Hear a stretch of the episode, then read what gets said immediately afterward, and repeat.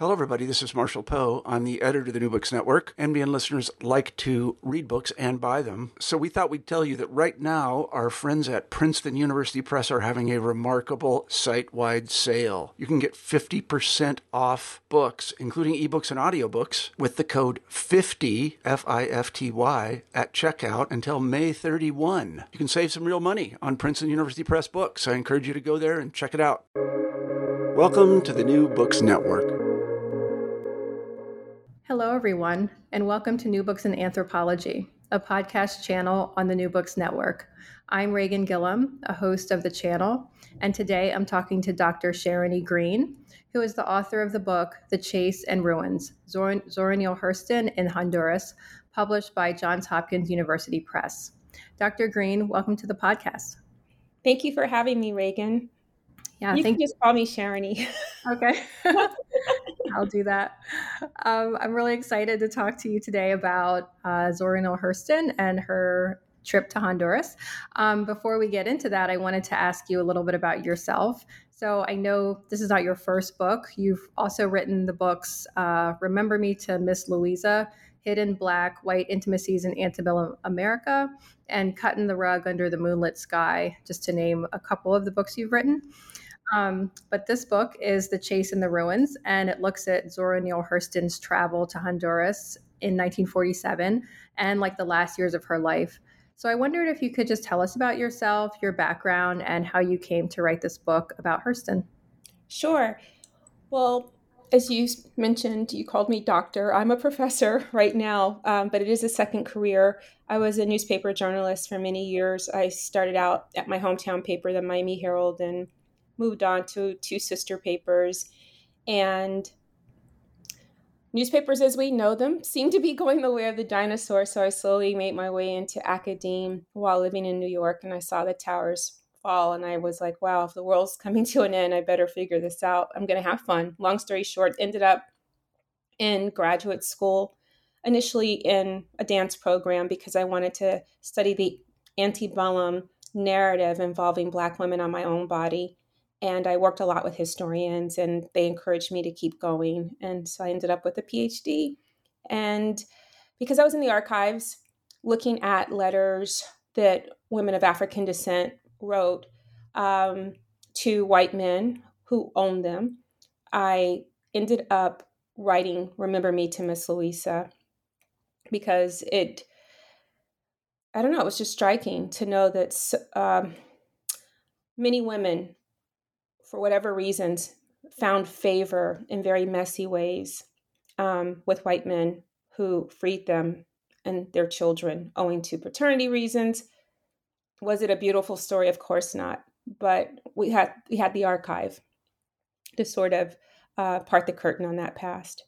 And writing that book helped me see that I was really interested in nuances or stories that seem to be silenced. And I think that would probably characterize my trajectory in the academy research-wise and even teaching-wise. I don't like to go where everyone else is going. Maybe it's because of my journalistic past, past. I just want to sort of not necessarily chart a new path, but go find another story. And with Hurston, I stumbled upon that while doing research on Miami, post-war Miami, where I was born. Really interested in how that city uh, is sort of a space where people of African descent, including people from the Bahamas. So on my dad's side, I descend from Bahamian people. Um, they did some things that were pretty unexpected on the housing front. And I could share more about that in another, in another space or on, on another platform. But just know that I discovered that while I was um, learning more about that narrative, Hurston was in Miami in nineteen fifty, famously working as a maid. And often when I hear that or read that, it just seems to be, oh, let's play our violin and feel sorry for Hurston. But as time went on, it was like, this is Zora Neale Hurston. Like, she wouldn't want me feeling sorry for her. Why was she really in Miami? And um, I discovered that she was there trying to return to Honduras. And being a historian, I uh, went to the archive, read her surviving letters, and I pieced together this narrative, mm. Wow, that is really fascinating.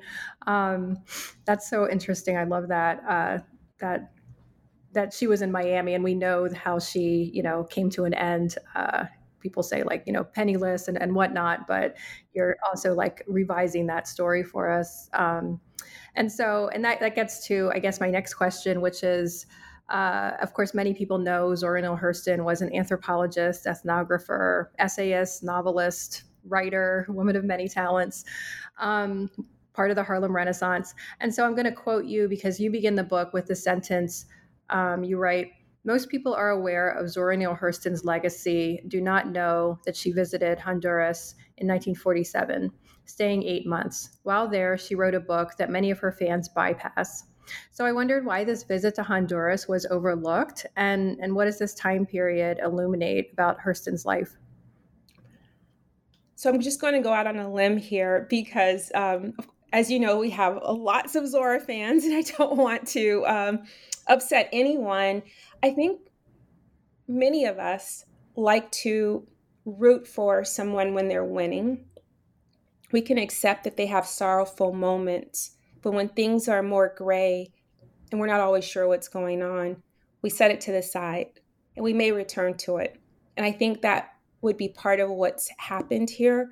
I looked at some old photographs recently and realized Seraph on the Suwanee, the book that she wrote in Honduras, has been on my bookshelf for a long time. I mean, going back to my years in Detroit, so that would be in the nineteen nineties.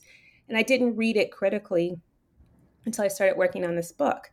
So there's something about um, Zora in this instance with this particular book, you know, writing about Southern whites, you know, turn of the century story, uh, going against the grain. Uh, at the time, Black people weren't supposed to write about white people. And here she is wanting to get the attention of Hollywood. At the time, her friend Marjorie Rawlings had, you know, written a book, The Yearling, that became a film.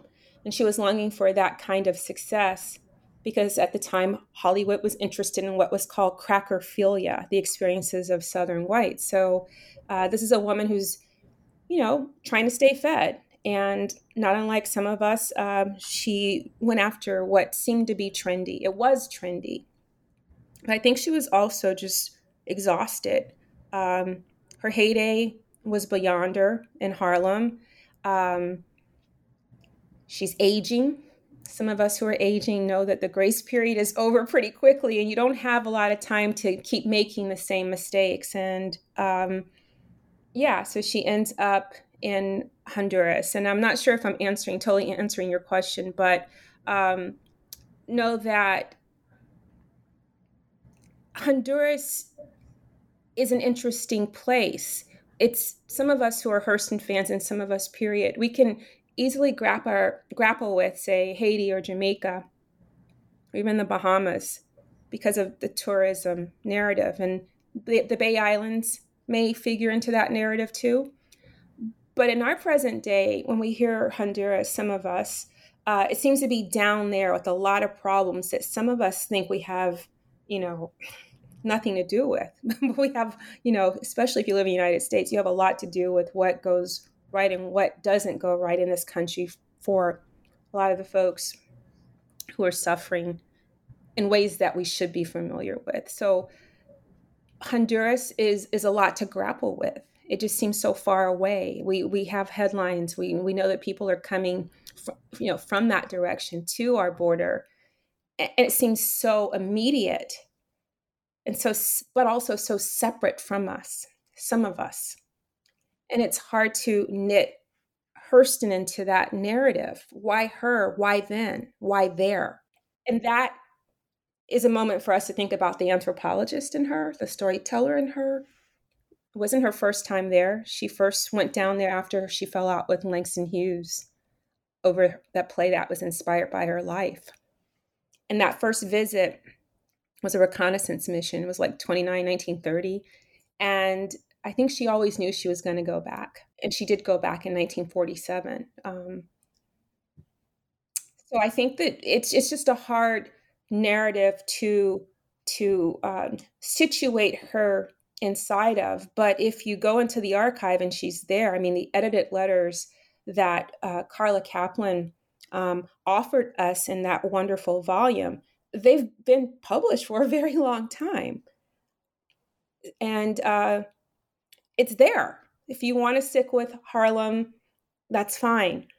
But if you keep pressing through, and, and a woman who doesn't necessarily appear to be a hero anymore doesn't make you feel very comfortable, that's fine too. But as I tell my students, we have to meet historical actors where they are. And there were moments when I had a difficult time with the Hurston I was uncovering or uh, learning more about, because I didn't necessarily uncover it. Again, these letters have been in the archive for a long time, and Kaplan edited the letters for us to read. Um, but I had to learn to just sort of accept her, accept this historical actor, um, the way she um, presented herself, because she was very theatrical, very much a performer. And so even some of the things that she put down on paper, you, you, ha- you have to know that she knows exactly what she's saying at all times. So she copied so many things, had a copy of so much of the correspondence she sent out. So um, I think she knew she was going to have the last laugh. So penniless or not, um, she was going to have the last laugh. At one point she says, don't bother, you know, don't worry about me. Don't even try to figure me out. I'm someone you could never understand. And I, um, I think she was so powerfully centered. She was a polymath. You know, she's a composer. She wrote plays. She wrote novels. She's this academic. And that's a lot for anyone to grapple with. Especially, you know, you have this Black woman living in Jim Crow America. It's a lot to, to unpeel. Yeah, no, I think that definitely answers the question. And you know, I don't think you'll you'll disappoint anyone. I, I thought I found within that statement that you wrote that, you know, this tends to be an overlooked time. You know, I myself, I'm a huge Zora fan, and I'm an anthropologist as well. And so um, I also knew about, you know, Jamaica and Haiti and these other places. I had, I also had no idea that she went to Honduras. So I just, so I find it, I found it fascinating. And I think you're, I think you were right to, to, to frame it in that way. Um, and, and so, you know, before she left for Honduras, you locate her living on this houseboat in uh, Florida, and I think it's called the Wanago. And, um, and you write, like, two friends pay her a visit on the houseboat and suggest she go to Honduras to find these ruins of a lost Mayan city. And so I wondered, um, you know, why she wanted to go there, but, but more so, like, what, what did she hope to find, I guess, or can, can you talk about this, this idea of a Mayan city in Honduras? Again, she, she went down there in nineteen thirty. I don't know if she'd heard of this so-called lost city. And, and one aside, there were so many ruins that could be found. In the book I mentioned, Um, in the antebellum period, two white adventurers, I'll put that in quotation marks, white men went down. And I think in one trip, they stumbled upon, I don't know, more than a dozen, maybe two dozen ruins, right? And you have more training in this area than I will ever have. But the point is, when she went down in forty-seven, um, she didn't have too many more tricks in her bag. You know, she'd angered a lot of people in New York on the literary scene. Uh, editors weren't publishing what she wanted to write. And this could have been one of those prideful moments when she would say, ha, I'll show them. Who knows? I know that she reached out to Jane Belo, who's an anthropologist, a fellow cultural anthropologist, and she wanted Jane to travel with her, and Jane said no. Carl Van Vechten said no. She was he was one of her confidants, and I think by this time, people were sort of holding her at arm's, you know, length distance. Langston Hughes, um, I believe, you know, he was hurt by what had happened, and if people don't know, she filed the copyright for the play in her own name, and that that he co-wrote with her, and he wanted the typist to receive credit, and she she was against that. This was in nineteen thirty, and so she files the copyright in her own name, and the friendship is never the same. But even after she dies, in nineteen sixty, uh, and I think he he's going to be alive for a few more years. Even he's like, wow, she was pretty amazing. So, but in nineteen forty-seven, I'm sure he wasn't thinking that. He was probably saying, oh my. In fact, we know in his letters to Arna Bontemps, he's saying, oh boy, she was something else. Essentially, they're both saying that. So she's kind of alone. And one thing we haven't talked a lot about, and one thing I didn't delve too much into in the book, because I didn't have the evidence, uh, is you wonder, uh, where's her her family? We know that her mother died when she was young. We know that her, her dad died um, when she is in her late teens, uh, early twenties. Um, she was a wanderer. And even though she reconnected with her brother Everett late in life and got to know her nephew, um, she appeared to be odd and not easily, you couldn't easily predict her moves. And I think that makes people uncomfortable too. So there are two narratives. Um, what she's producing might make people uncomfortable. Um, her life choices make people uncomfortable. And so she was often alone. She was alone on that houseboat. Her third husband um, had been on that houseboat briefly with her. We don't talk about her, her married life. A lot of people don't do that either, you know?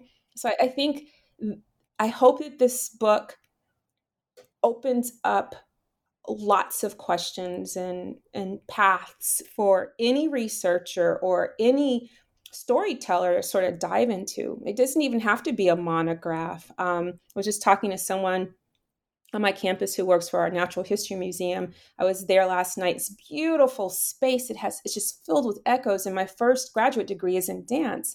And while having dinner in that space, all I could think about were all the narratives I could tell. If I could write a choreo poem, it could still be uh, um, historically driven, historically centered. There's so many ways to tackle Hurston's life. It doesn't have to be a monograph, but I think that married piece would be something worth delving into.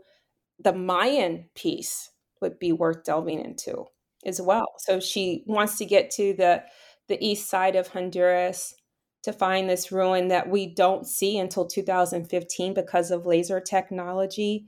Uh, she was onto something. She just didn't have the funding to, to get there. The Guggenheim was holding her at an arm's length. She'd earlier won two Guggenheim fellowships to do research in Jamaica and Haiti. And now she just appears to be this erratic woman.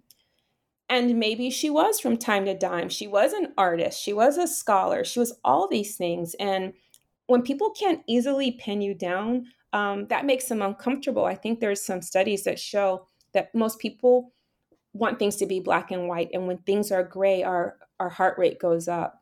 So it is what it is. She was unapologetically Zora until the end. And you just had to sort of meet her where she was. Yeah. Yeah. Yeah. And all that, that, some of that comes out, as you said, in her, in, in your excerpts from the book where you talk about her correspondence, which I'm going to ask you about um, a little bit later. But I wanted to ask, um, before we get to that, about like the context of, of Honduras, because in the book, you really take great care to provide um, lots of different you know, contexts for the, you know, for the story that you're telling.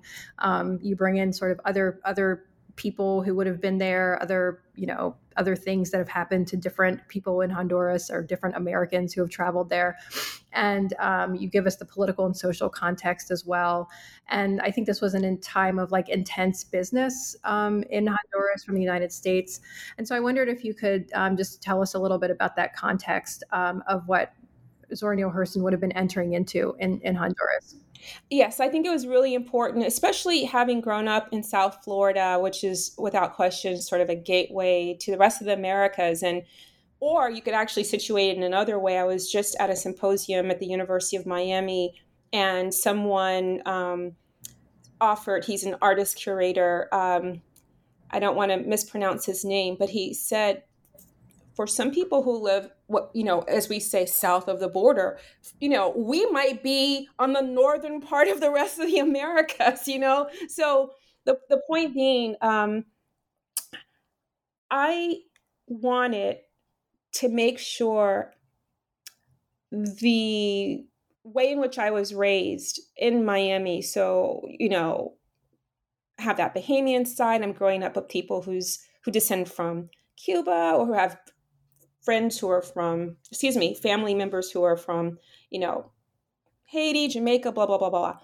And so that kind of expansive way of looking at the rest of the Americas was was like not lost on me as I delved into this story, but also the ways in which the United States is this powerful country that can be a savior or a foe to many smaller nations. And smaller, I want to put that in quotation marks because, you know, Haiti is a sovereign nation that Jefferson will not rec- you know, recognize in eighteen oh four. And this is, you know, first Black nation in the Western Hemisphere, what we call the Western Hemisphere. But the point is, I wanted to make sure that what I already knew to be true because I lived through it, but also what I knew to be true, transnationalism was my third field.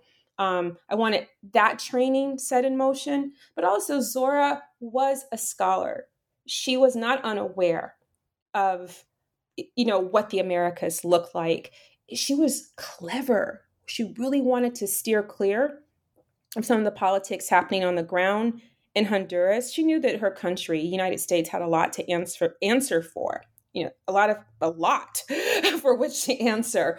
Um, one thing we did not talk about, and I believe this is another path that someone may take at some point with in greater depth. She was a political conservative. You know, she came of age in a moment when some Black people were still think, you know, calling Lincoln the great emancipator. I don't, I'm sure she was smart enough to know that he wasn't like only that, not unlike Kennedy. He had sort of been, he had to be pushed to do the right thing, but she was a member of the Republican Party until her last breath. And so was Martin Luther King and a lot of people from that sort of interwar period.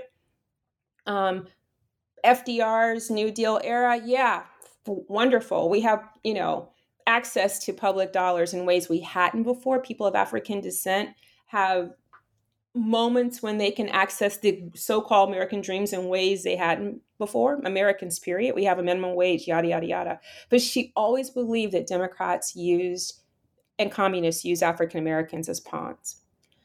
So she goes to Honduras and she is going to latch onto the currency and being an American. I am an American. Yeah. Back home, I am Black, you know, and I am a woman, but here I am an American. So there's this patriotic thing happening, and she's got to be very, very careful because if you're a researcher in Honduras or any foreign country, you know, public officials want to know who you are and why you're there.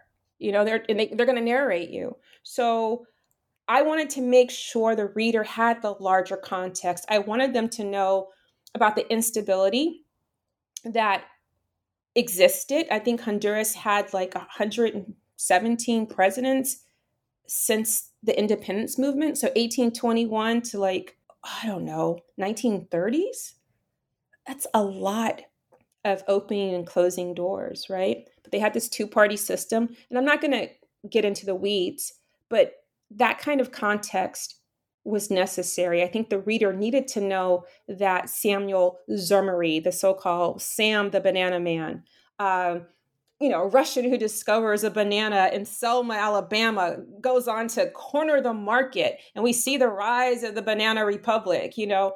Um, and then the United Fruit Company, he's at the head of this company. He leads a coup and he has some say over who's the president of, you know, Honduras. And she walks into this very theatrical and chaotic mess with, you know, big companies making money. Um, of course, folks on the bottom fighting for better wages and working conditions. And she's careful to st- steer clear of it because she's just got something to say. But she says in her surviving letters, it would be patronizing. I'm not sure what she meant with that particular word, but you could tell she didn't want to get kicked out of the country. And at some point, she is going to have to be accountable for what she did do. And that's what's so regrettable. We don't know what all she did down there. And maybe the documents were burned when her papers were set on fire shortly after she died. But what we do know is in the surviving letters, she's trying to get back to America because her editor has summoned her back. He he sees one draft of Seraph. He wants a second draft of Seraph, and he knows that she's got to come back to New York and stay focused. And she's got to go to, I think it was San Pedro Sula or to the capital city twice. So she's based in Puerto Cortez, where United Fruit Company has an office. And she, at one point, she's so powerful, and she's, you know, brushing elbows with so many powerful people throughout the course of her adult life that she gets mail there on one occasion. But before she leaves, she's got to go and speak to someone. And I, I suggested that some government official wanted to know what she discovered. What did she find? Who did she meet? Was she taking anything?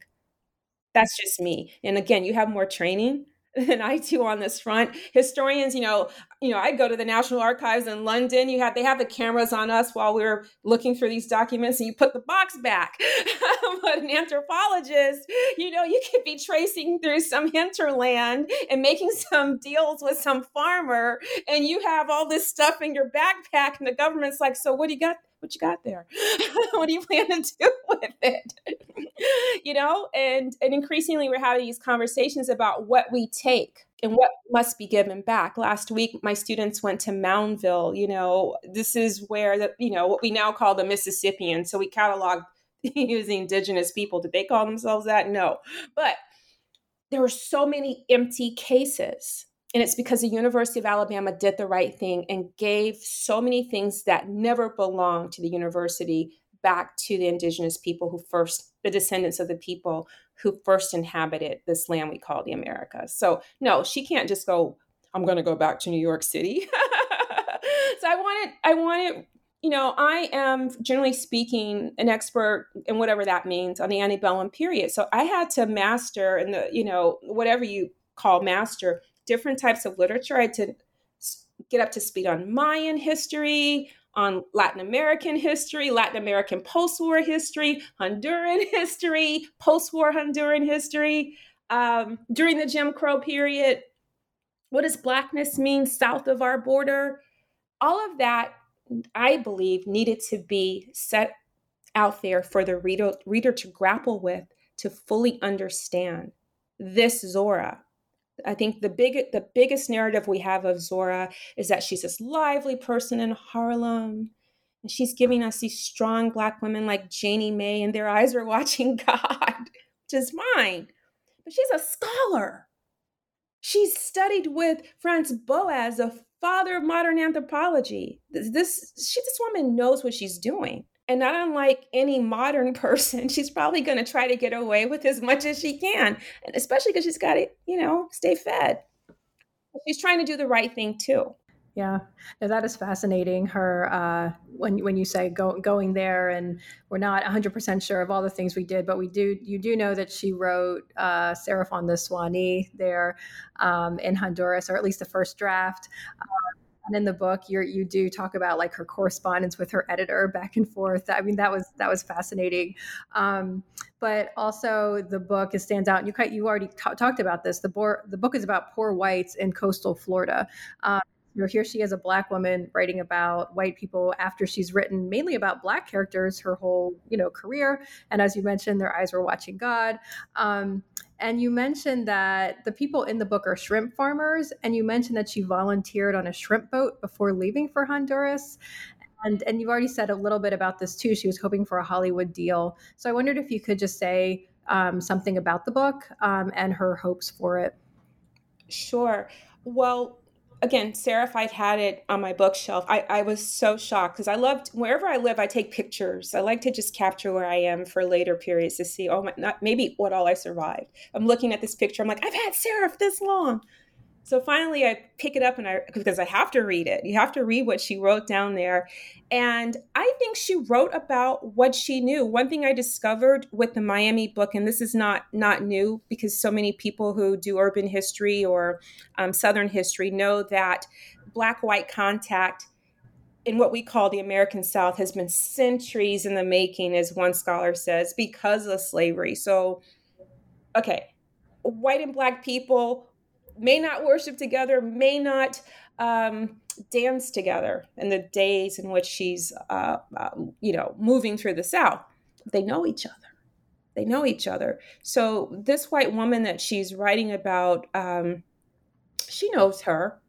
And it may seem odd to uh, an editor, it may say, seem odd to a Hurston fan that she wants to um, offer this this plot of a, a white woman that, as Alice Walker said, is impossible to like, Arve. she's not she's not a um, elite character you want to spend too much time with. But the more I did spend time with the book and Arve, I'm like, this this is not a narrative I would have picked to enjoy, if that's the right word.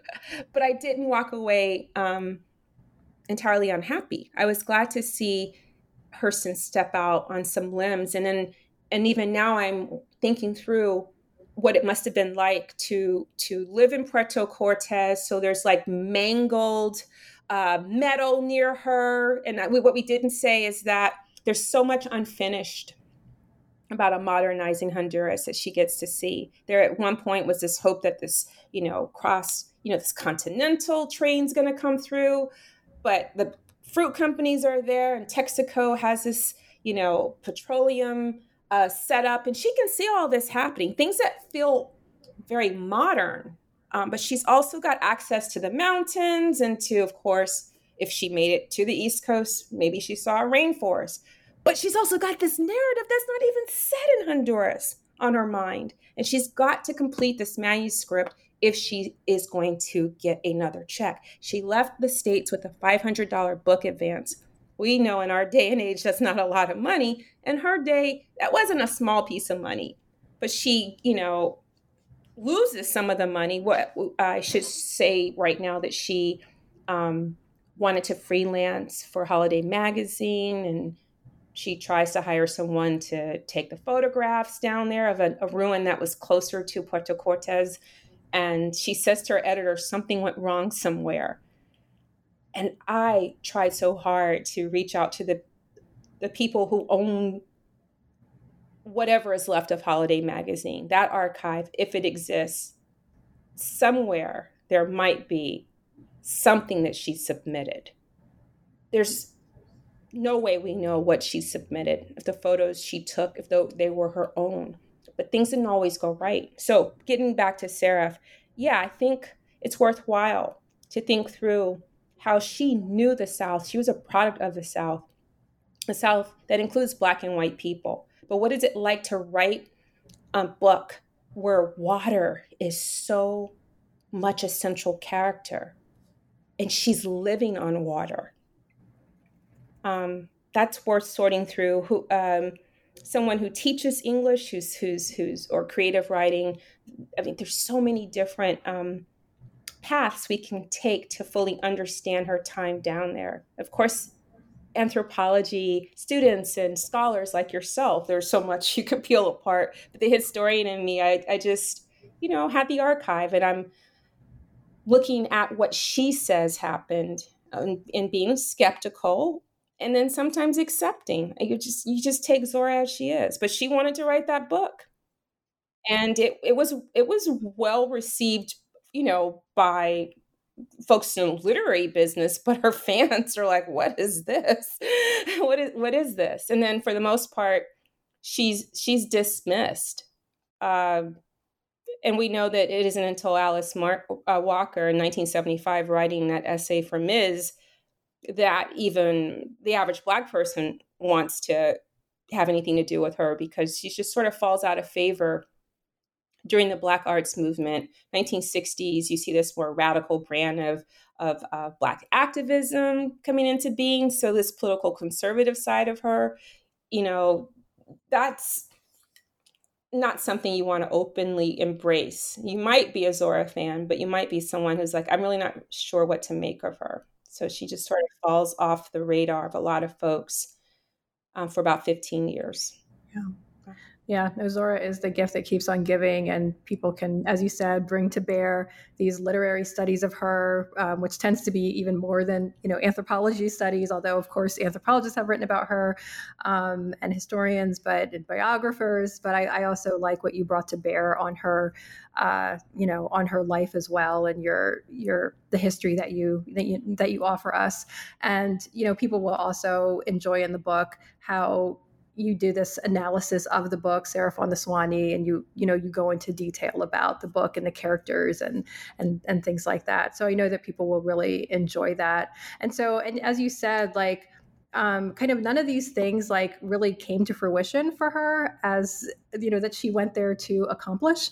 Um, but, but I think you say she gained a sense of maybe self and rejuvenation. And so like, what, what did this period do for her? Um, As best I can tell, she has a sense of, of humor until the end. So again, she's a performer, but she she tells her editor, so she's on her way back to the States, and he wants her again to write, you know, the next draft and get this book done. And she said, I might have to be housebroken. Like she's been sort of in the middle of nowhere. She's been somewhere. She wasn't um, in uh, Puerto Cortez uh, the entire time. Um, she says that she has to write with a fin. So she's clearly been on the coast. And I think that's pretty powerful. She's giving you some hints about what did happen.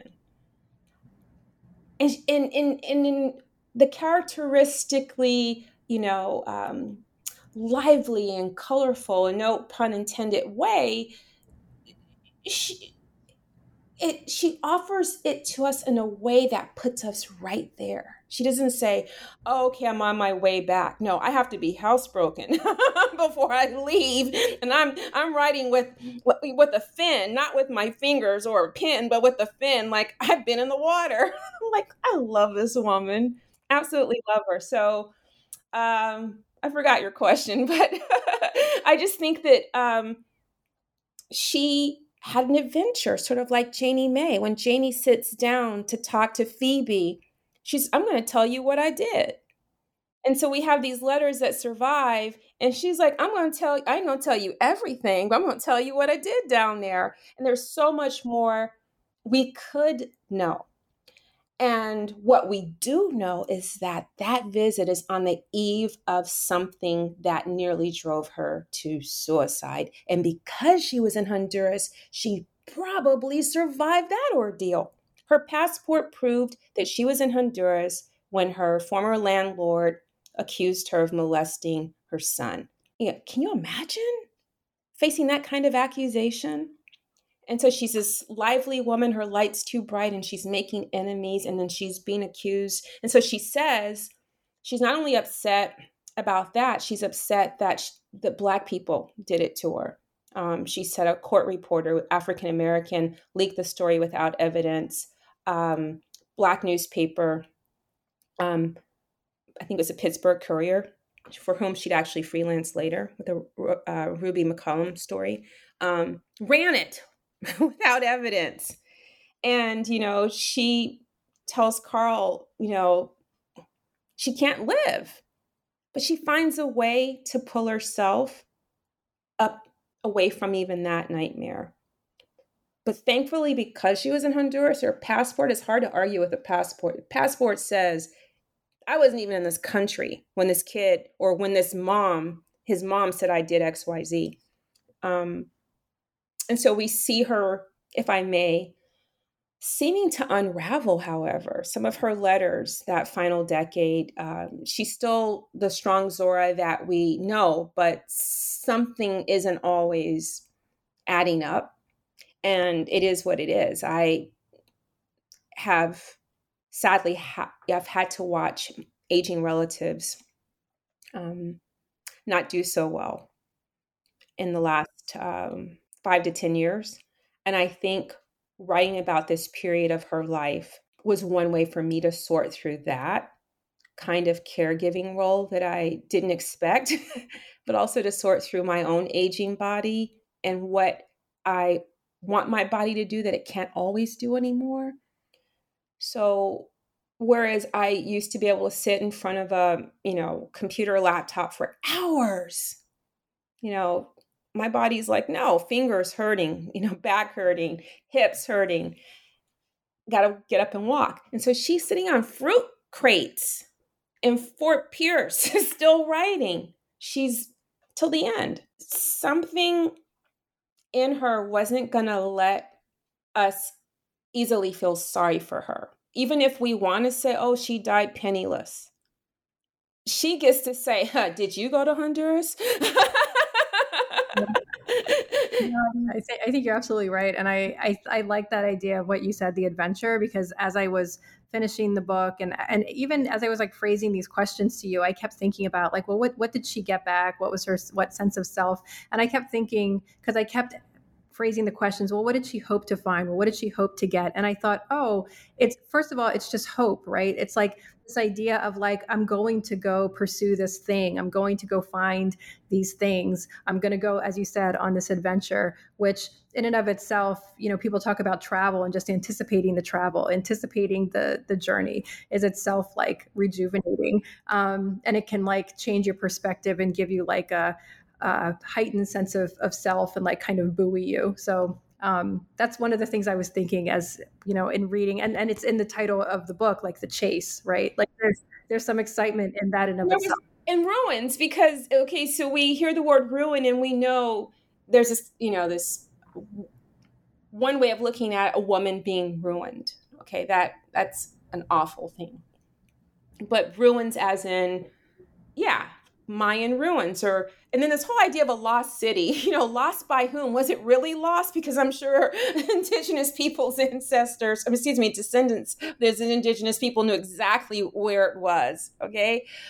But she, she was alive. She was hopeful, as you said. I like that word because in one of her letters, she said she knew that there were men down in Honduras who were plenty willing. I mean, she was a sexual, a lot. She was sexually alive.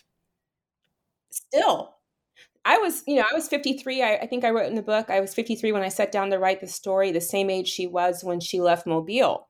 And when I was in my twenties, I thought fifty-three was old. And I'm like, here this woman is in her early fifties and she's ready to go party in Honduras while being the scholar that she is and the artist that she is. And I'm like, yeah, Zora, I feel you. She's just alive, alive.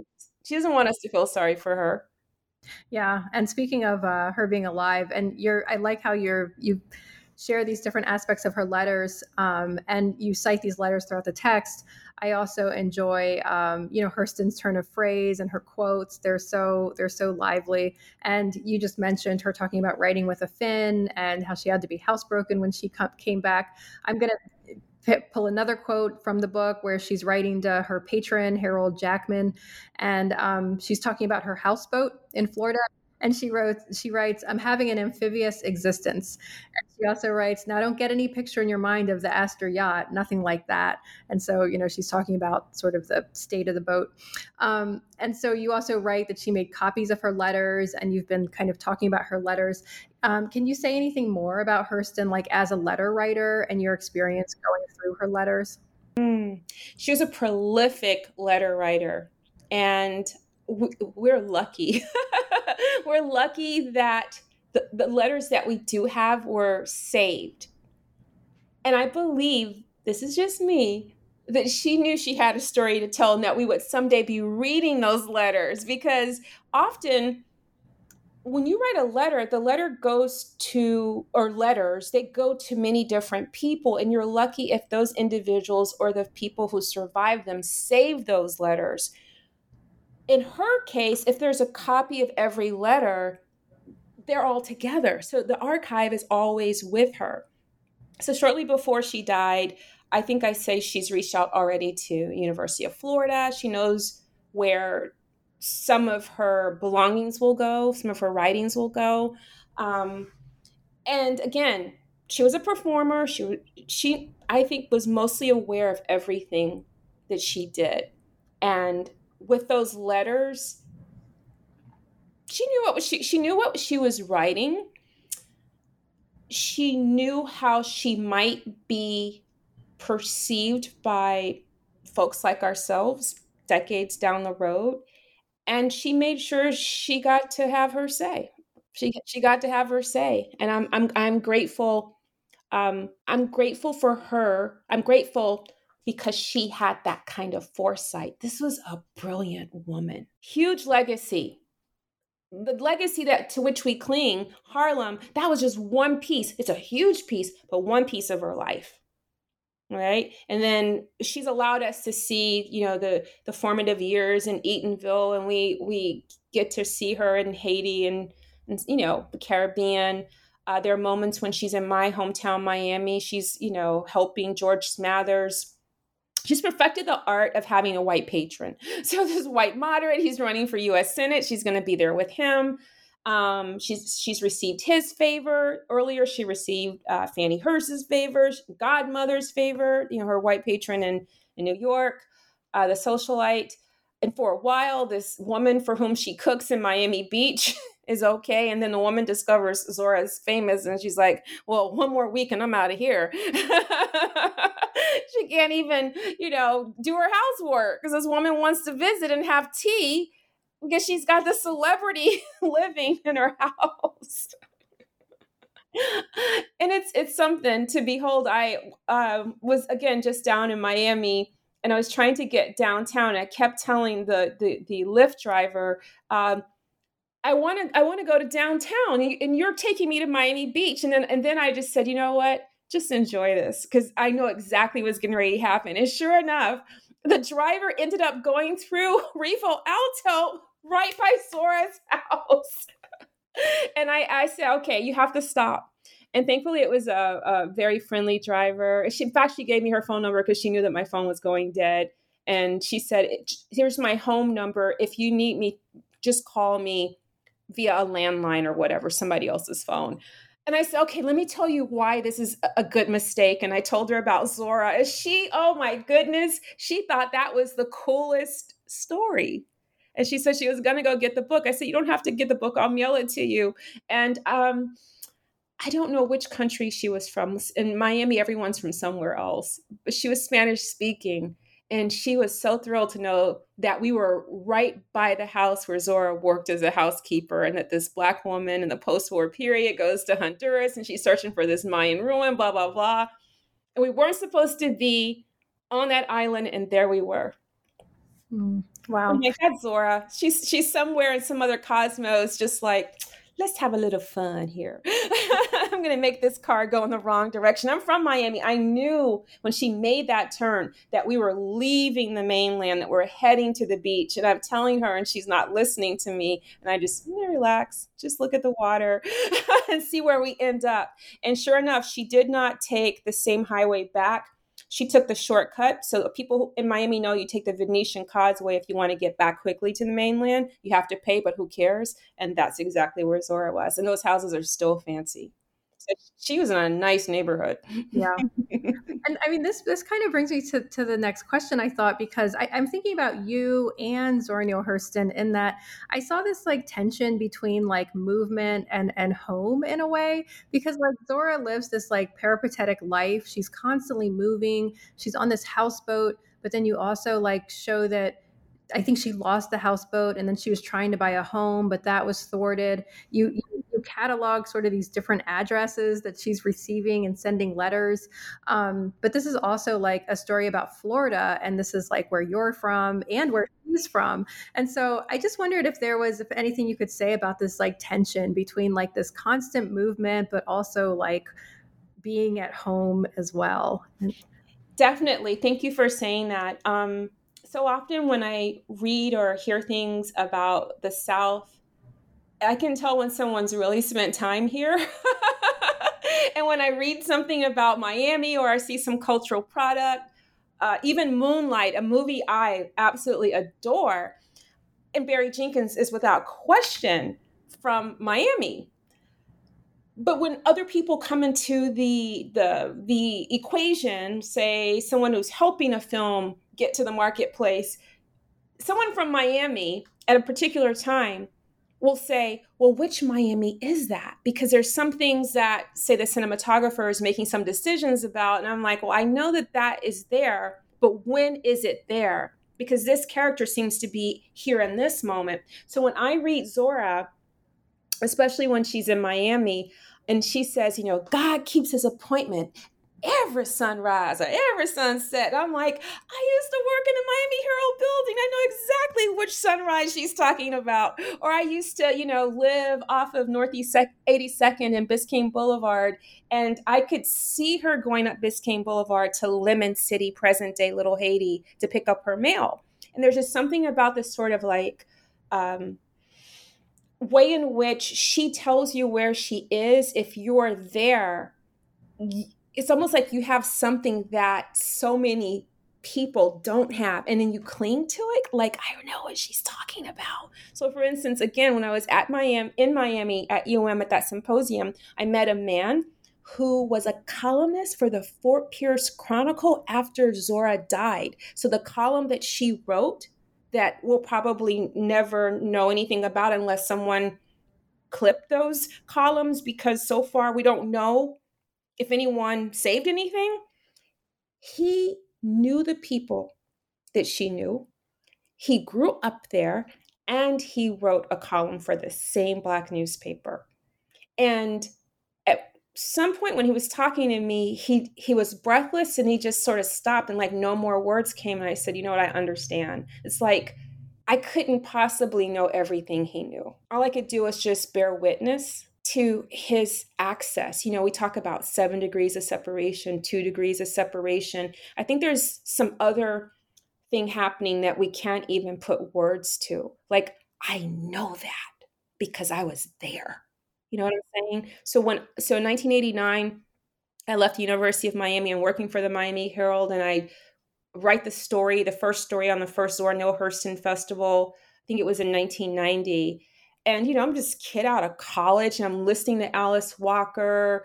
And, but then someone says, oh, you know, Zora's goddaughter's still alive, Matilda Mosley. She lives right there. You should go say hi to her. And, and the young woman that I was, I'd easily just go walk up to people and just start talking to them. You could be famous or not. Like one day someone said, Sharony, Donna Summer, did you know she's a painter? She's in that gallery right there. I you know, went to the gallery, and next thing I know, Donna Summer is touching my braids. And I'm like, this is Donna Summer. But okay, so I want to ask you about that painting right there. So I literally went to Matilda Mosley's house, and, you know, she was Zora's goddaughter. And she said, um, you know, Zora didn't touch that child. And I loved how she was fiercely protective. So this is the first Zora Neale Hurston Festival. All these people have descended upon Eatonville thirty years after she's died. It's taken this long for this town to embrace and market her life. And here you have this older woman, you know, a woman of few words. But the words she had to share were like, I know this Zora, sort of like, I know this Miami that Zora lived in. What I want to do someday, Reagan, is I want to know as much as I can that Honduras that she saw. And I don't know how to make it happen. I couldn't travel there when I was writing the book, because what we haven't said is most of the research took place when we were initially on lockdown. Right. And I could have traveled there since then, but I don't want the tourist experience. Like, I just, I never liked that way of traveling. So again, while I was in Miami recently, someone who's listening to me speak, he came up to me afterwards and he said, I'm from Honduras. And I said, did I do right by your, your country? And I don't even know what that means, but did I get anything wrong up there? And he said, no, you didn't. He said, I felt like I was at home. You took me home. And I said, well, when are you going back? And he said, I'm going next week. And I said, well, I can't go. I can't go with you next week. And he said, anytime. Um, when I go home, you're welcome to, to go with me. And when people say I'm going to Honduras, when so many people are coming away from that direction, it, it sounds ludicrous unless you're going to some hotel. Like, I got this thing from triple A in the mail, you know, you know, this cruise, it's taking you to this place and this Costa Rica. And, and of course, you know, some fancy hotel where you're never really seeing anyone in Honduras. So I said, ah, I don't want that. Mm-hmm. Yeah. No, that sounds, sounds lovely that the person came up to you after the talk and, and said that and, and invited you to come and probably show you more of the Honduras that, you know, he, that he would experience as a local person. Um, that would be fascinating. It was, it was I think that was, I've, and I met so many wonderful people my time down at U M, but I think meeting him hit me the hardest because, again, you bear witness to something to which you can't even put words on. And he, he, he, he didn't say you, you got it wrong. He said, he said to me, his exact words, I could not believe I saw my country up there on the screen. And I'm like, well, anybody could put a map up there, but he said, no, it was what you were saying. And I said, well, then it's what Zora said. She took you there, and I'm just channeling what she said. He said, whatever it was, it was good. I was like, thank you. she's still, she's still with us. Um, so this is my, I guess, uh, last question, I guess, about your work on the book. Um, and so I thought, you know, Zora Neale Hurston, she can be considered this like beloved figure for many people, particularly many Black women. And um, I think many of people who are aware of her legacy kind of find joy in learning things about her, any anything new, right? Um, which I know people will enjoy your book for, to take us to this other aspect of her life. And but I wondered, in your research, did you find anything particularly challenging, uh, joyful, or surprising in the process of doing it, um, or in the material that you found? And I guess you, you've talked about the doing it during the pandemic, either um, talking about that a little bit more or anything else that you found well, challenging or surprising. Okay, so the cha- if I may, two things. The first is what I've already mentioned. That's the sort of political conservative uh, narrative. We don't uh, generally hear people speaking of her in that manner, but it makes total sense that she would hold F D R at a distance. Um She's in Harlem when communists are using people of African descent. And she she she gets it. She gets how we could have conversations today about which political party needs us for whatever reason. So I was surprised to see, well, even her final letter, she's corresponding with white moderates and almost, I won't say worshiping at their knee, but it makes sense that she's still talking to people who would position her as one of the good ones, you know, and she holds on to that role until the end. Even when her letters don't always seem coherent, um, there's, you know, Florida governor and his wife, Miz Mary, they still adore Zora. You know, George Smathers is sending correspondence to her. This is like pretty high level stuff, you know, that it's just pretty amazing. And I wasn't expecting that. But again, those letters have been out there for a while. Um, and then the, the the artist or Sunday painter in me wasn't expecting to see how much I longed to to be there um, in Hon- in Honduras because, but then why not? When I was working on Remember Me to Miss Louisa, I had to go to Cincinnati. I had to walk on the Ohio. I had to walk, I had to go to Natchez, Mississippi and walk on the, the Mississippi River there when I'm trying to access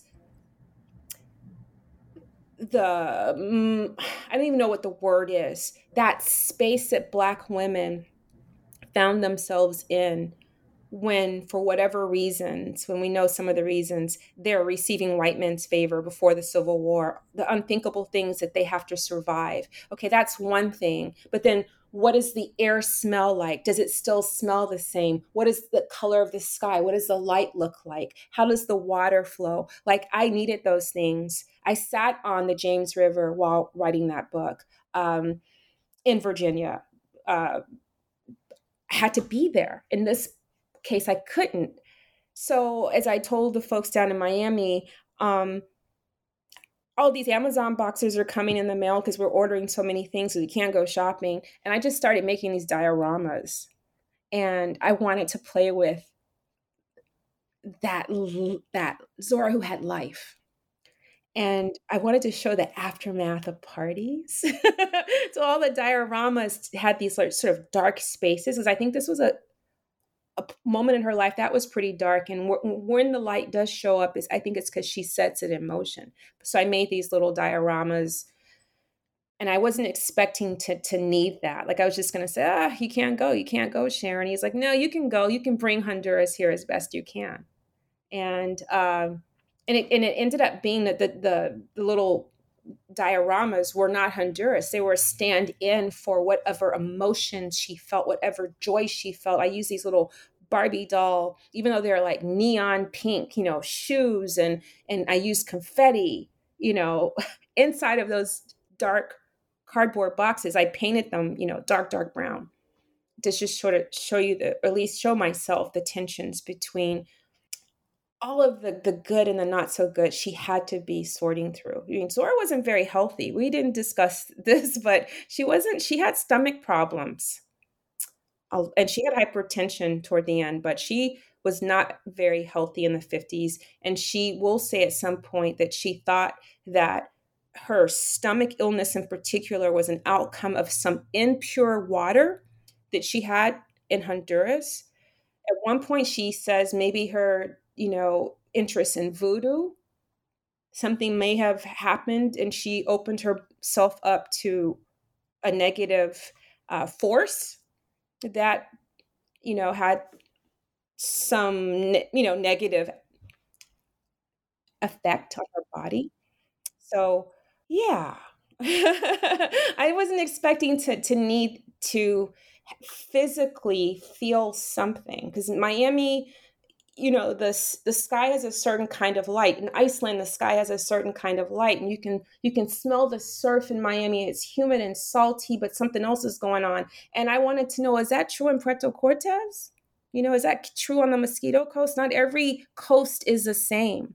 So if we're so she's born in Alabama but raised in Florida. She spent a lot of time on on water, and I grow. I my first form first. years of my life, my formative years, I'm in Coconut Grove, and I'm within walking distance of the bay. I've grown up smelling salty water that you can also smell mud, mud, mud in it, because there's some brackish water nearby if it's coming inland. I know she knows those smells. And I, I just kind of needed to be with that, with, with, I won't even call it art. It's just sort of making things with my hands and trying to put myself there. And I longed for that. Even now with these birds that I'm making, um, I am going to Ogali because I believe next to Honduras, those were her happiest years, where she tried to buy that cabin twice. You know, she says in Langston, they want four thousand dollars. They just couldn't stand the idea of a Black woman owning that cabin. It's no longer there. They should have preserved it. But I love, now that I live in Alabama and I have birds that are around me and they know me and I know them, and especially if they have babies, they know how to come to, to the window and get my attention. If someone is like, you know, whether it's a snake or a buzzard, something around is going to touch those babies, they come and let me know. And I can either open and close the window and scare off whatever. And so she writes this letter and she talks about the birds in Ogali and once she carried off a snake. And I'm like, I still need to be where she was, however I can be. And so I love making these birds because I think, and I didn't expect this, like Zora, things may not be going right, but you can look around you and there's still wonder. Some of it is natural. And for me in Alabama, it's it's it's definitely birds, definitely birds. I know that sounds corny, but it's true, Reagan. That's really that's really interesting. I've never I've never heard of, heard that before, and I and I appreciate that the the diorama um, aspect. And so, especially during the pandemic, like we can't go to the thing, so we'll bring the thing to us. Is um, and using your own like creative and artistic ability to do that is just um, I think that's amazing. Um, that's a that's a great a great example as well for other researchers and people looking to you know looking to. experience something that they can't necessarily reach out and touch. So thank you so much for that. Um, and the final uh, question is just to wrap up, and it's to ask, like, now that The Chase and Ruins is out, um, what are you working on next? Um, or what projects do you have, are you thinking about uh, mm-hmm. undertaking? Well, I need to return to the project I was on when this got in the way. So of course, Zora just took over. So literally, I was writing this book about Black Miamians and their uh, post-war housing experiences. And very quickly, um, of course, there's Jim Crow in Miami, especially now with climate-related gentrification. You can't afford anything. And neighborhoods neighborhoods that were once predominantly Black are so gentrified now. But I interviewed thirty-six people over a ten-year period, actually a seven-year period, it's ten years now. And PEN America awarded me a grant in twenty twenty. In fact, it's right before we went on lockdown. I literally went up there to get the award or to, to participate in the celebration. And I remember being at LaGuardia and like, I couldn't stop eating. And, and the guy who's serving me pancakes and bacon, he's like, "Are you okay, sister?" I'm like, "I'm going to get on this plane and maybe I'm going to die." Like, because the hotel where I was was a block away from where the, they say the first guy, blah, blah, blah, who knows. But the point is, is this, the Zora book took over. And now I have this, this manuscript and I'm reading through it again. And, you know, I'm like, I still need to place this book. But a book that you started on, this is twenty twenty-three, the world that we had in twenty twenty, twenty nineteen, even twenty thirteen is not the world in which we live now. So I have to put a new top on it. And so much has happened to me. Um, I'm older, I'm taking care of, again, ailing people and I love. It's just a sorrowful time. And it's it's just really hard to, to sort of finish this project, but I, I have to. I have a, a colleague who's writing a book that feels sort of like this book. She's writing it while her parents are alive, and I and she has to finish it. I feel like I have to finish this. And I wrote a screenplay about this, and it actually placed. This would be about the Zora narrative, and I took a lot of artistic licenses, but that was another way that I got through the pandemic, which the initial days, um, and it, I needed to see it cinematically. You know, and I and there's this moment in the the screenplay, and it may no, nothing may ever come of it. But I bring Lisa Left Eye Lopez into it because not unlike Hurston, um, she she she goes south of the border, and so he, here you have a, um, this rapper singer who's with T L C, and it's one of you know the R and B groups getting a lot of attention in the nineties, and she dies right in two thousand two. I think it was on the eve of her thirty, thirty-first birthday. I mean, there's just something tragic in there and, and about that. And so she and Hurston are like years apart, but that sort of very alive way of moving through um, uh, of the world, they shared that. So in the screenplay, they they they come they they they cross paths through a woman who was alive, and uh, an elderly uh, Honduran woman who would have had a moment with Hurston, and, and then she would have a moment with, with Lisa. And that's what's the cool part about, you know, having the creative side is that you can take those leaps that Zora herself took. Because again, she was a poet. She she she wrote screenplays. I don't know, we didn't talk about that, but Langston Hughes, Arna Bontemps, so many people in, who are, you know, core members of the Harlem Renaissance, all of them wanted to sell a movie to Hollywood. Zora herself worked for Warner Brothers. So, um, so why not? If Zora wrote a screenplay, I'll write a screenplay. Absolutely. I know people will really, you know, enjoy this book. They'll enjoy reading it. And as you said, you know, if, if Zora can do it, like she, she's very much an inspiration, I think, for, for a lot of us. And I found that inspiration in the book and, and in talking with you as well. So thank you so much for, for sharing the book with us. Um, I'm I'm Reagan Gillum, and I've been speaking with Doctor Sharony Green, who is the author of the book, The Chase and Ruins, Zora Neale Hurston in Honduras. And this was published by the Johns Hopkins University Press. Thank you so much, Sharony, for writing this book and for sharing it with us on the podcast. Thank you for having me, Reagan.